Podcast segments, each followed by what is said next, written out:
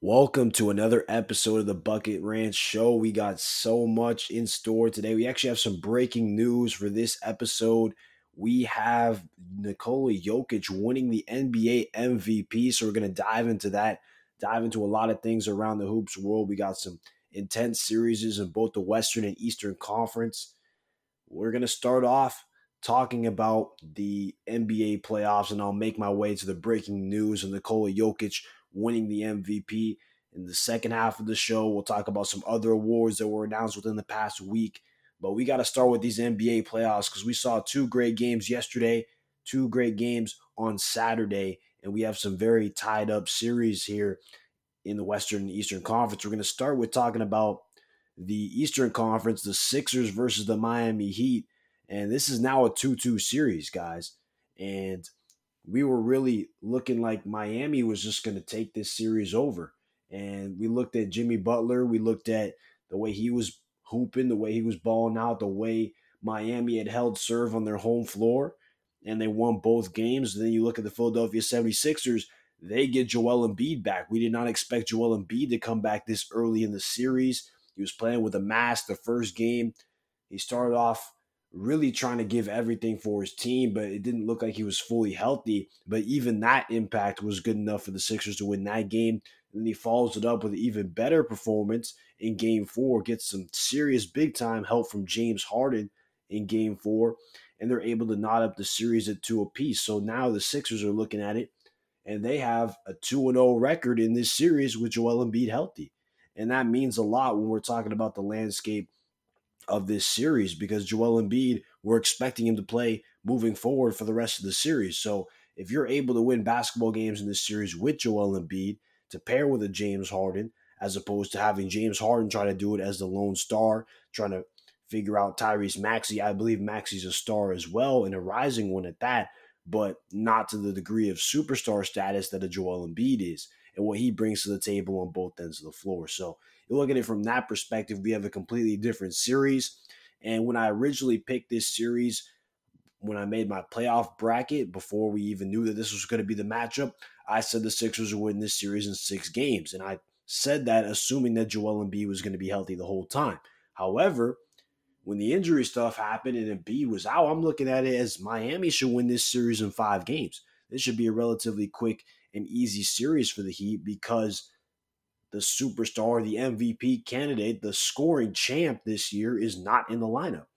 And it's just clearly a night and day difference between when Embiid is in the lineup and when he's not in the lineup. And not just how he plays individually, but how he galvanizes the troops of everyone around him, how he elevates the play of the entire unit on both ends of the floor as the rim protector, as the anchor of the defense. Then offensively, they run a lot of action through Joel Embiid in the post. James Harden is able to feed him for a lot of assists, and it gets him going. It gets everybody on the team going. It gets the shooters more open looks. Like everything's just completely different. We're seeing the way Danny Green is shooting the ball since Joel Embiid got back. He was one for 10 in a game without Joel Embiid. Then he comes back and he's nailing threes left and right. He only missed, I believe, one three in one of his most recent games. So night and day difference. James Harden had his by far his best game of the postseason in the most recent game, game four, 31 points, seven rebounds, nine assists. He shot six of 10 from three point range. He was hitting those usual step back threes that we're accustomed to seeing. And he was getting to the free throw line, knocking down nine out of 10 free throws. Still a high turnover count, but overall, definitely the type of game you love to see from James Harden. And you don't need James Harden to drop 30 points on a nightly basis anymore. That's not who he is as a player. That's not who the Sixers need him to be. They need him to be somewhere in that 22 to 25 point per game range, and they need him to give you nearly double digit assists. That's what we're expecting out of James Harden. He hasn't been able to de- deliver that, excuse me, so far. Um, but hopefully he can at a higher level moving forward. Tobias Harris has been solid in his role. Definitely his scoring production has taken a hit since Embiid's gotten back, but he's allowed to be even more efficient in his offense as well. Tyrese Maxey providing some clutch buckets, some big time shots, and, and he's continuing to excel as a star in these playoffs. And then you look down the line, Matisse Thybulle's been more active defensively. He's been able to get some more minutes and impact the game that way. and the Sixers are really clicking on all cylinders. Obviously, it's not going to be smooth sailing and just perfect for the rest of the postseason, but now you have a recipe, you have a blueprint. The Sixers went up 3 0 on the Toronto Raptors. They can't let their foot off the gas pedal in this series just because they've made it a 2 2 series now, just because they're riding all the momentum on their side. They got to lock in, they got to focus, they got to get this game five in Miami. They have to win that game if they want to win this series. And then if they do that, they come back home. And in game six is basically wraps. You're at home, you're going to take care of it. You're going to take care of it at home. Joel Embiid can't let you lose that game, you know? So that's going to be key. A pivotal game in this series, game five. From the Miami side of things, you had Kyle Lowry also come back when Joel Embiid came back. Kyle Lowry was dealing with a hamstring injury, and he has just not looked like the same player. He's talked about it in post game. It hurts for him to move and play. He said no one would really want to play on this type of injury. I understand it. He's in tremendous pain. But more so, the Miami Heat team is in pain having to deal with Joel Embiid because he is making their life a lot more difficult on the offensive end of the floor. A lot of the easy looks that Bam Adebayo was able to get at the rim and that the Heat team as a whole were able to get at the basket because DeAndre Jordan was starting playoff games when he should not be at all. He should be nowhere near a basketball court in the NBA playoffs, but he was starting playoff games for the Sixers. When you go from having DeAndre Jordan, who shouldn't even be an NBA rotational player, to Joel Embiid, one of the best centers in the NBA and an MVP candidate, it's a pretty significant jump, you know? So Miami's having to adjust to that. And basically it's messing with their entire offense. They're shooting some threes and they're just knocking not knocking them down at a consistent rate. They've shot putrid from deep uh, in these past two games. They shot 25%, 7 out of 35 from downtown in game four.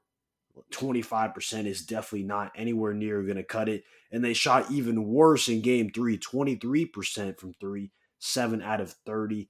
So just terrible shooting from the Heat side of things. And you definitely expect that to pick up on the home floor. You know, shots tend to fall from role players more on their home floor. And we've seen that over the course of these playoffs. A lot of teams are getting wins on their home floor. But it's not as simple as Miami shoots better, they win the game. You know, there's a lot of other things schematically that they're going to have to do to figure out how to handle Joel Embiid on both ends of the floor and get some more support for Jimmy Butler because as I've said numerous times, I've been pretty critical of Jimmy Butler, at least on the offensive end of the floor this season and he has taken it to a completely different level. He has shown up and shown out in these playoffs. He stepped his game up to a level that I was not expecting anywhere near this type of production. He gave you 33 points and nine rebounds in game three, and the team as a whole only scored 79 points. Like that, that's just unacceptable. That's not going to cut it. But Jimmy Butler's giving you efficient 33 in that game. And he comes back and turns around and gives you 40 points in 42 minutes on 65% shooting in game four, and you still lose that game by almost double digits. So Miami's they got to figure it out, do some self-reflection. Tyler Herro, I was saying that he was a guy that they're very reliant on for offense and for buckets, and he has not shown up in these past couple games and has really hurt their team's success. Obviously, you can't expect much from Kyle Lowry right now with his hamstring injury, but if you want to find a way to get some more shooting on the floor and knock down your perimeter shots, although Victor Oladipo has played very well and he's providing big time spark for you in the defensive side of the ball, you got to find some minutes for Duncan Robinson. He's been out of the rotation the past couple games, mainly probably due to defensive issues and the fact that the Miami Heat are an extremely deep team. But if you need that shooting on the floor, Duncan Robinson is still a high level spot up shooter. He can knock down threes for you and he can space the court out. Sometimes he's not going to be hitting, and that's fine. You can bench him if he's not making his shots, but at least the threat of him hitting perimeter shots and his ability to actually make the perimeter shots is definitely something the defense is going to have to worry about. So I think Spoelstra will probably adjust and maybe find some minutes for Duncan Robinson, and maybe he could help the Heat with some spark on offense. But in all actuality, there are a lot of things that the Miami Heat need to right this ship, you know, and it's a complete 180 because Joel Embiid is just that valuable to a basketball game, you know, so in a series as a whole. So we'll see what adjustments the Miami Heat make. Erik Spoelstra is a great coach, and he's definitely the better coach between him and Doc Rivers, especially at this stage. But they have a lot of work to be done because the Sixers are clicking on all cylinders right now, and it's a completely different series. And I'm very excited to see what the next steps are in this series. Game five, basically, whoever wins game five is going to win the series. When we rank the most important games in a playoff series, for me, I'm saying game seven, obviously, winner go home for both teams. Game five is probably number two on that list, okay? Because a lot of times it's a 2 2 series going to game five, and whoever wins that game five, obviously all they got to do next is win game six. And if you're going at home to play game six, it's very good odds you win that game six, you know? But even in a situation where it's a 3 1 series one way, that is a closeout game. So game fives are definitely very, very critical. And if you're trying to make that 3 1 lead comeback, game five can really give you some momentum headed into game six, especially like I said before, if you're going back home to play game six, you win game six, and you go in game seven, and it's anyone's game at that point. So game five going to be key in a lot of these series. Is, Um, but yeah, I'd probably say like really just look at it. It's usually the odd numbers that are the most important games you got to get. Game seven, game five, game three, and obviously, uh, I, I actually wouldn't say game one is that important to be honest. Like game one, you're kind of just feeling the team out. I mean, a lot of people could say it sets the tone for the course of the series, but you can lose game one, make some adjustments be good for game two and be set for the rest of the series. So I don't think game one is as important as people make it out to be. It's more of a fill out type of game. When you get deeper into the series, the games start to matter more. The adjustments and how you're going to counter certain things matters more. So yeah, that's that's a little side tangent about about the series is there, but two two series, uh, game five must win for both teams. I think whoever wins game five more than likely is going to win the series in that one. We'll talk about another series that is now 2 2. We got the one seed Phoenix Suns and the four seed Dallas Mavericks, and Luka Doncic is finally getting some help. He's finally getting some support. I've been preaching that Luka Doncic is such a phenomenal talent, but you got to give this man some dang support. Like, you can't see Chris Paul and Devin Booker on the other side, both chipping in, both giving you a lot of production, and there's no help for Luka. Like Jalen Brunson's not coming to the table and producing. Dory Finney Smith is not hitting his open threes. Defensively, I do think Dallas is really stout defensive team. They're one of the best defensive teams uh, in the NBA this season, and they've done a very good job lately on the Phoenix Suns and in particular Chris Paul. But offensively, you needed more punch, and Jalen Brunson has provided that punch for sure.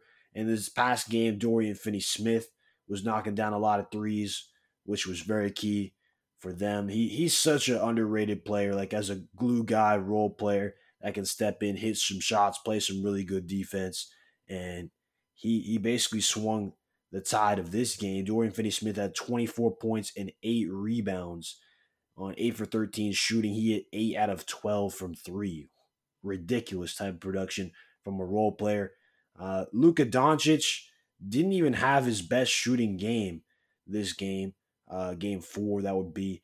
And Brunson chipped in 18 points, you know, but you had six guys in double figures for the Mavericks. So you're getting a little bit sprinkled in from a bunch of different sources. And then for the Phoenix Suns, you had Devin Booker go off, and he, he was getting buckets out there, but very little support. You had Chris Paul had five points in 23 minutes and he fouled out far too prematurely. And most of the game, he was playing with foul trouble. You can't have that for your second option, another star alongside Devin Booker, who has actually been one of the guys I had on my MVP ladder either last week or a couple weeks ago in terms of playoff MVP. You know, Chris Paul was in that conversation for what he did when Devin Booker went down and how he was balling out. You can't have games where Chris Paul's only taking four shots and having five points. You know, you just can't have that, especially when you're not getting anywhere near a point guard level, starting point guard level production from Cameron Payne off the bench. You're not having Cam Johnson doing anything stellar. So you need more production from the others for the side of the Phoenix Suns in this game. And I think they'll bounce back at home. I think Chris Paul will not play that poorly again. He'll watch out with his fouls a little bit more because Luka Doncic was telling Chris Paul, man, I learned all this flopping stuff from you. And he was he was trying to sell the calls. He was acting a little bit, but Chris Paul, you can't be mad at that. Of all people, you like to bend the rules. You like to flop. You like to do that stuff. So there's no problem, no harm, no foul if Luka's doing it, right, Chris Paul? So he's got to adjust to that. I think the Suns, at the end of the day, they are the better team. I do trust them. I trust that DeAndre Ayton will hopefully be more involved uh, moving forward in this series. Mikal Bridges has some games offensively where he can do more than he did. And then obviously Chris Paul, you know, he's not the player that we saw on the court uh, last night. So I think the Suns got this series in the bag, but I will say for the Dallas side of things, Luka Doncic is balling out, and I would love to see him make a continued run because it has never been Luka Doncic's fault when his team so far has not made it out the first round before this year. Now they made it to the second round. We'll see if the run can keep going because every year Luka's continued to do his thing. He actually briefly passed Michael Jordan on the all time playoff points per game list. He has since lost that title for some games where he wasn't dropping like 35 to 40, but Luka's playoff averages are already ridiculous. They're historically insane. So shout out to him, and we'll see what happens in that series. But I think the Suns will pull that one out. They could probably win the next two, probably, and finish it off in six games. We'll move to the games that are happening tonight. We have in the East, we have the Bucks taking on the Boston Celtics. Milwaukee is leading this series two games to one, and Giannis Antetokounmpo just had a masterpiece performance in Game Three on his home floor. A game in which the Bucks only won by two points. This man Giannis Antetokounmpo put up 42 points, 12 rebounds, eight assists, two steals, and two blocks. He shot over 50% from the field, nine out of 12 from the free throw line, and he dominated this game on both ends of the floor. And a lot of Celtics fans were complaining about the officiating. Apparently, he had a goaltend that should have been called. Uh, they thought he had some offensive fouls where he was running over people. People complain so much about the game being so soft, yet they act so soft on social media, talking about the plays, complaining about the officiating in every single game. Like, just enjoy the sport, man. Giannis is a dominant force he's a dominant force inside, and if he runs you over, I mean, you just gotta you just gotta get in the weight room, man. As a, as a player, you know, but Giannis being super physical in the paint, taking advantage of his matchup, being the most dominant force in the league. And I thought most of the time he was doing legal plays. Like I I didn't think he was charging people too much. There may have been you can always find one or two clips uh, of something not getting called correctly.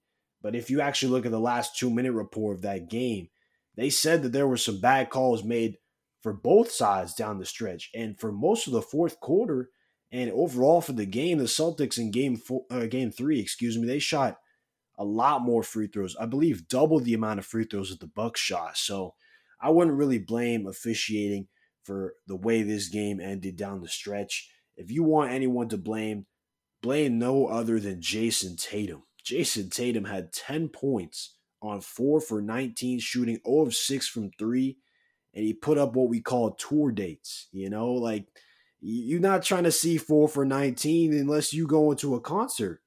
You know, like th- that's the date of the concert. Okay, but 10 points on 4 for 19 from your superstar, from a guy that we just saw outplay Kevin Durant head to head is is just not good enough simply. Jayson Tatum, you got to be better. And defensively, he continues to be phenomenal. And I do think he will bounce back, but that's just not the type of performance that you like to see if you're a Boston Celtics fan. And you had a phenomenal game from Al Horford 22 points, 16 rebounds, five assists, and two blocks. And then Jaylen Brown chipped in 27 and 12 boards. You guys are on Jaylen Brown's head when he was underperforming. So we got to keep that same energy for Tatum. He'll bounce back. He'll be all right. But that's the story of the game. You want anyone to blame Boston Celtics fans, blame Jayson Tatum for that type of performance. And the fact that the Celtics only lost by two in a game where Jayson Tatum played that poorly is a positive sign. However, from the Bucks side of things, you had a game in which Jrue Holiday shot just 11 out of 30 from the field. You had a game in which Grayson Allen scored zero points. This is a guy you can count on to knock down perimeter shots usually and make some sort of impact on the floor. And he was a minus eight with zero points, you know, and you don't even have your second best player, arguably, in Khris Middleton, a guy that was closing games for you in the finals to win a championship last year. So if he somehow comes back in this series, the Bucks definitely have the upper hand. So both teams got to feel good about where they are right now. Boston has a chance to right their wrongs from game three in game four, even up the series 2 2, going back to Boston. And for the Bucks, if you put a stamp on this series, you go at 3 1, and, and Giannis does what he needs to do with another masterpiece performance. You're sitting really, really pretty if you're the Bucks because you can give Middleton some extra rest and potentially wrap up this series relatively quickly, you know, because I don't see a scenario in which Giannis Antetokounmpo is blowing a 3-1 lead. That's not happening. Like he's he's not built like that. And if that comes back to age poorly, you know, it, it can, you know, it is what it is. But I, I'm not seeing it from Giannis. He doesn't seem like the type of guy that's gonna sell and blow a 3-1 lead. So I think the Bucks gotta take care of business, you know, and if they don't, it's going to become another three game series in which game five is very, very pivotal. Moving over to the Western Conference for the 2 1 series that we have tonight, the local Golden State Warriors taking on the Memphis Grizzlies. And let's just say the slaughterhouse was in full effect in game three. And I'm not just talking about the final score, but I will address the play on the court and then we'll talk about some of these antics and uh, the dirty plays, quote unquote, that, that happened in this game. But the Warriors won this game by 30. 30. Steph Curry's number, 3 0. Slaughterhouse, won by 30. And the Warriors in this game, they shot a ridiculous percentage all around 63% from the field, 53% on threes, and 90.5% from the free throw line. They had 34 assists. This is a team that they they make plays for their teammates. They are a selfless club. They they move the ball and they have players that will move without the ball and it leads to just beautiful offense and they were just completely clicking on all cylinders. Simply put, you're not beating the Golden State Warriors if they shoot like this. This is historic level shooting, you know, and and no team can really replicate this. I wouldn't say, or at least if they do, once in a blue moon. And that's why you win by 30. And when you look at the Splash Bros, and as the NBA on TNT graphic a couple days ago said, the Splash Bros and the swimming pool, talking about Jordan Poole, they combined for 78 points on 59% shooting and hit nine threes. So you're saying three players combined for 78 points. like absurd stuff. It, it's really absurd stuff. And there's no way the Grizzlies or like I said before, any team in the NBA is going to beat that. So if you're the Grizzlies, you just got to chalk it up, you know, and try to move and see how you can adjust in game in game 4. However, some ridiculously hot shooting at the beginning of the game for the Memphis Grizzlies side of things. Ja Morant was hitting threes from the logo. Jaren Jackson Jr. too. Like they came out firing, but eventually they cooled down and the Golden State Warriors heated up, and that was about all she wrote, you know? So we'll see about the adjustments, but now getting into some of the antics and the extracurriculars of the game, Jordan Poole was seen kind of tugging at Ja Morant's knee and apparently injured Ja Morant. They don't know if it's specifically that play in which Ja Morant got injured.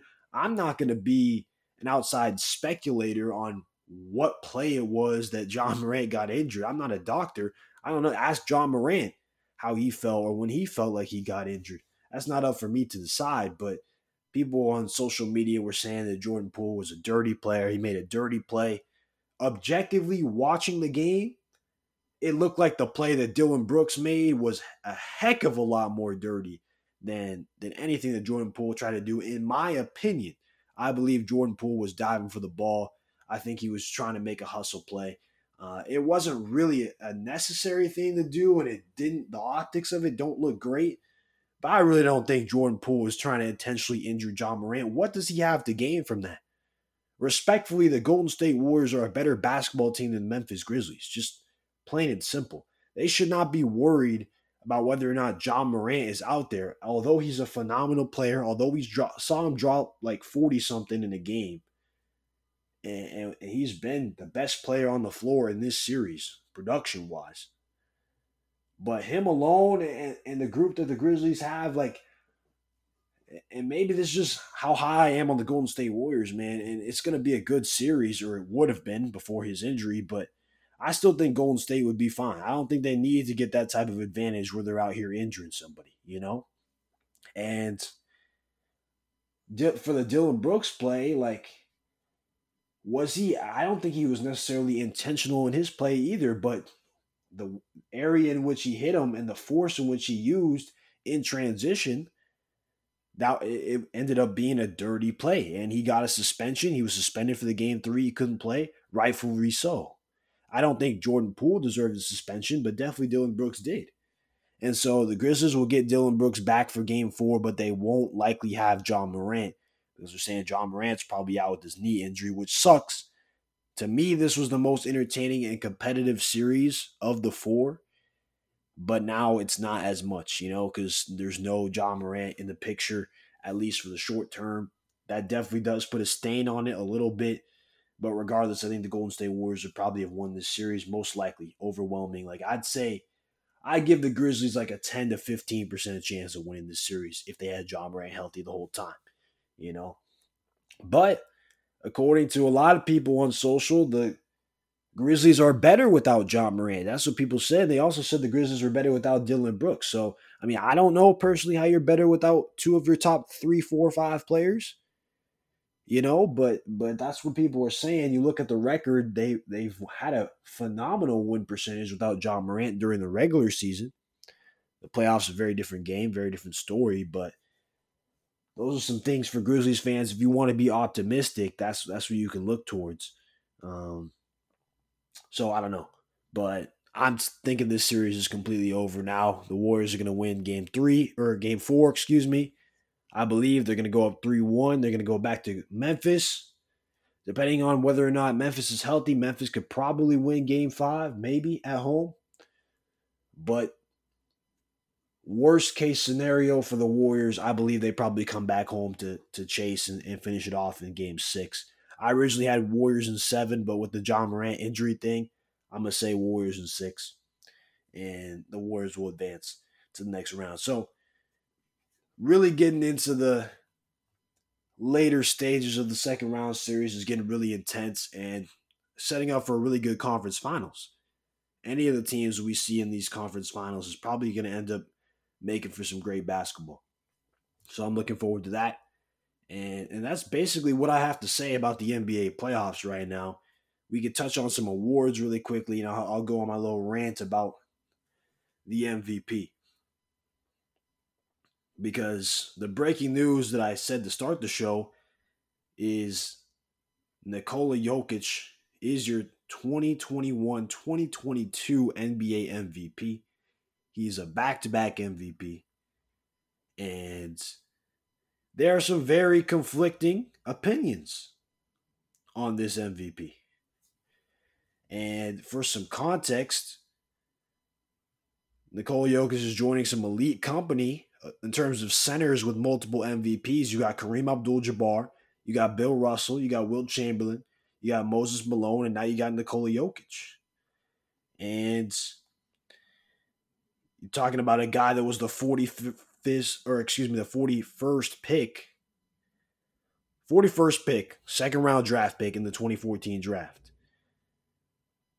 That's probably the greatest draft pick of all time. We haven't seen a second round, a second round pick do this type of stuff? Crazy.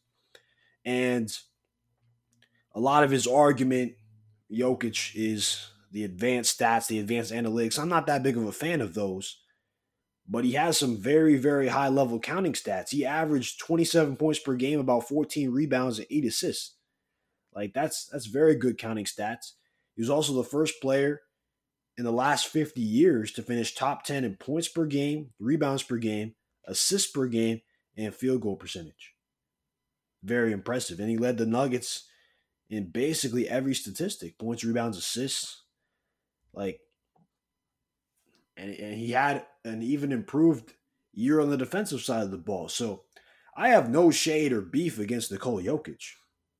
He's phenomenal. If you heard those numbers, and then you add on the fact that he was without Michael Porter Jr., his third best player, and Jamal Murray, his second best player, both of these guys on max contracts. You have two max contracts out the lineup. That matters. I mean, that's important. I mean, I think people are overblowing that a little bit. We'll get into a little bit later in terms of saying that that alone makes him the MVP. But these are all arguments that are definitely valid. These are all things that Nikola Jokic accomplished, you know, and, he should be celebrated for that. And back to back MVP. I'm not going to say he didn't deserve it because he does. And anyone in the top three in terms of finalists this year, particularly because the award was very, very close, in my opinion, deserves the MVP. But to me, to me personally, and I've said this before on previous episodes, Giannis was my number one pick for MVP. Joel Embiid was my number two pick for MVP. Those are the guys, along with LeBron, who ended up not qualifying because the amount of games he was not able to play. Those are the two guys, though, Giannis and Embiid, that finished top two in terms of the scoring race and scoring title race. And points per game is a very, very important stat. And it's not the only stat that these guys are elite at. But these are the top two scorers per game in the NBA this year that qualified. And they're also giving you double digit rebounds. They also can give you four or five assists in the case of Embiid, more like six, seven in the case of Giannis.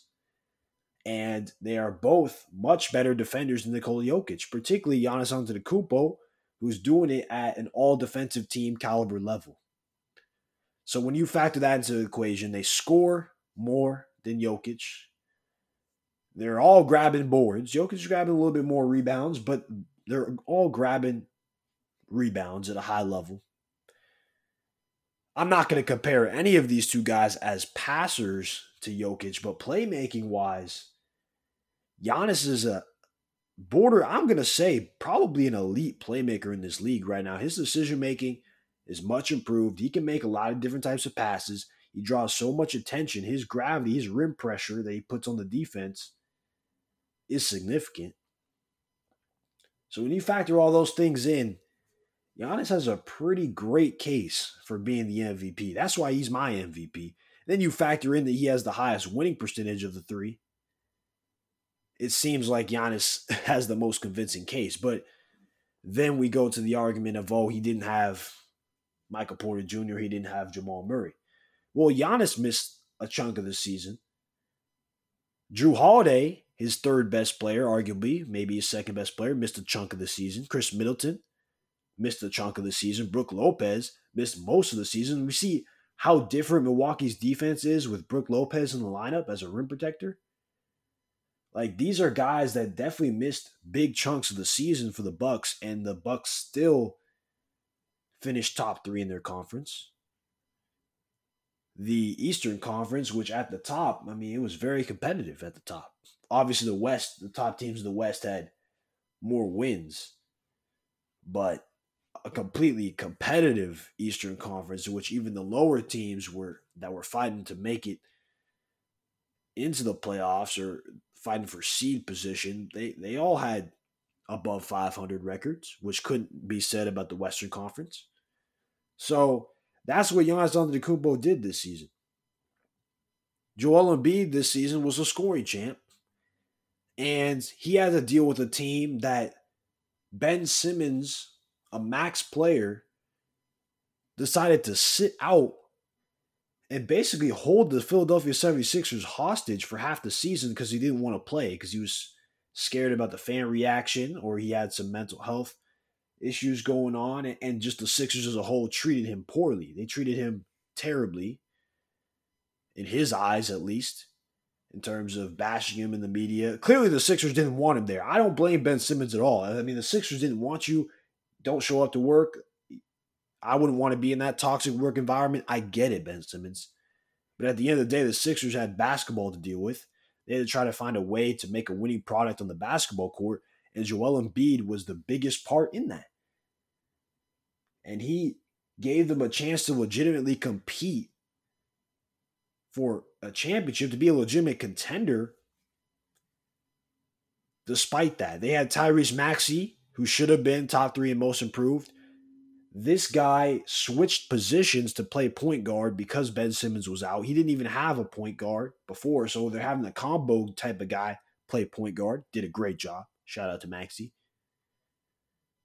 But you're also filling the void of having a max contract on your roster for half the season. Yet people are talking about, oh, Joel Embiid has all this help. Nikola Jokic had like no help compared to Embiid.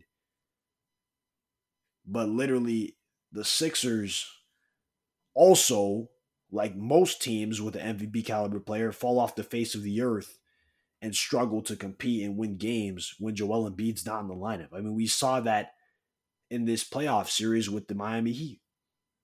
The Heat were up 2-0. We just talked about this. The Heat were up 2-0 with, with Jimmy Butler and, and company playing against a, a Sixers team that was starting DeAndre Jordan at center because Embiid was out. And then we we see Embiid come back, and now it's completely different series. The Sixers 2-0. Like, pretty glaring. It, it, that applies throughout the whole regular season. The way the team performed without Joel Embiid in the lineup, all of these guys are extremely impactful to their team's success. The teams are constructed in a way that if you take a max player out or someone's missing time or you take the best player on each of these teams out the out the team, the team's a lot worse. The team's a lot worse, simple as that. And Joel Embiid, out of these three, he has the second highest winning percentage. So you're talking about the guy with the most points per game the high second highest winning percentage, defense. Like Joel Embiid had a great case for the MVP. So to me, those guys just had more complete cases than Nikola Jokic. And they're winning in terms of their seating. We usually reward winning, right? Nikola Jokic, a big reason why Nikola Jokic won the MVP last year is because of his team's success. Granted, at least Nikola Jokic team was able to make the playoffs, but they were still a very low seed, right? We we can all agree that they were the three seed in the Western Conference. Or excuse me, the six seed. I don't know if I said three. they played the three seed. They were the six seed in the Western Conference. So Curry would have won the MVP last year if the Warriors actually made the playoffs and they were the eighth seed by the time the voting was was finalized. And Curry went off scoring champ and, and did a lot of great things last year too. But I don't know. I just I, I, am very curious to see what people think about this. I'm not saying again. I'm not saying Jokic got robbed or, or robbed Embiid or robbed Giannis or he didn't deserve it and he's the worst MVP. Says no. I think Nikola Jokic is the best center in the league. I actually believe, as an actual basketball player, Nikola Jokic is better than Joel Embiid. That's what I believe. But Joel Embiid had the better year, in my opinion. You know, so that's that's just my thoughts. You know, I, I like winning. I like I like buckets, you know, bucket rants. I like versatility in the game. Joel Embiid, the highest shooting percentage from three out of these guys. Shooting like 38% from three center, seven feet tall. Like crazy stuff. Crazy stuff, man. So I don't know. It's interesting. It's interesting to think about, talk about, but we find out the Jokic is the MVP. Shout out to him. Much deserved. All those top three guys deserve a lot of love. They all should make first team All NBA. If they rob Joel Embiid a first team All NBA too, now that's going to be crazy. That's going to be crazy, and I believe they will. I believe they're going to have some thing like Jayson Tatum in there with with Giannis and, and Jokic. That's what I believe they'll probably do. But I feel bad for Embiid, but at least he's got the scoring title. At the end of the day, they'll be good. Joel Embiid and, and Giannis are still in the playoffs. Jokic is not, despite him balling out. We can't blame Jokic for the team not still being in the playoffs because he did his thing. But Embiid and Giannis are still in the playoffs. And Embiid won the scoring title. Giannis got the NBA title and a Finals MVP. He'll be right. He'll be right. and they all got millions upon millions of dollars. So it's hard to feel too bad for him, but but yeah, those are my thoughts. I think Giannis and Embiid both more deserving of MVP than than Jokic, but running down the rest of the lineup in terms of the awards, we had Ja Morant win Most Improved. Another one that I think is kind of up in the air because he like he improved significantly. Don't get me wrong. But there were definitely guys to me that took bigger jumps, you know, but but Ja Morant took a very important jump. He went from a star to a superstar. You know, that's a that's a key. That's probably the hardest jump to make in the NBA. Going from a star to a superstar. Because you really got to get yourself amongst the elite of the elite. He's probably going to make an All NBA team. He made his first All Star team, and at times of the season, he put him in the MVP conversation. He led the NBA in paint points. He led the Grizzlies to the second best record in the league. He deserves credit for the type of year that he had, no doubt.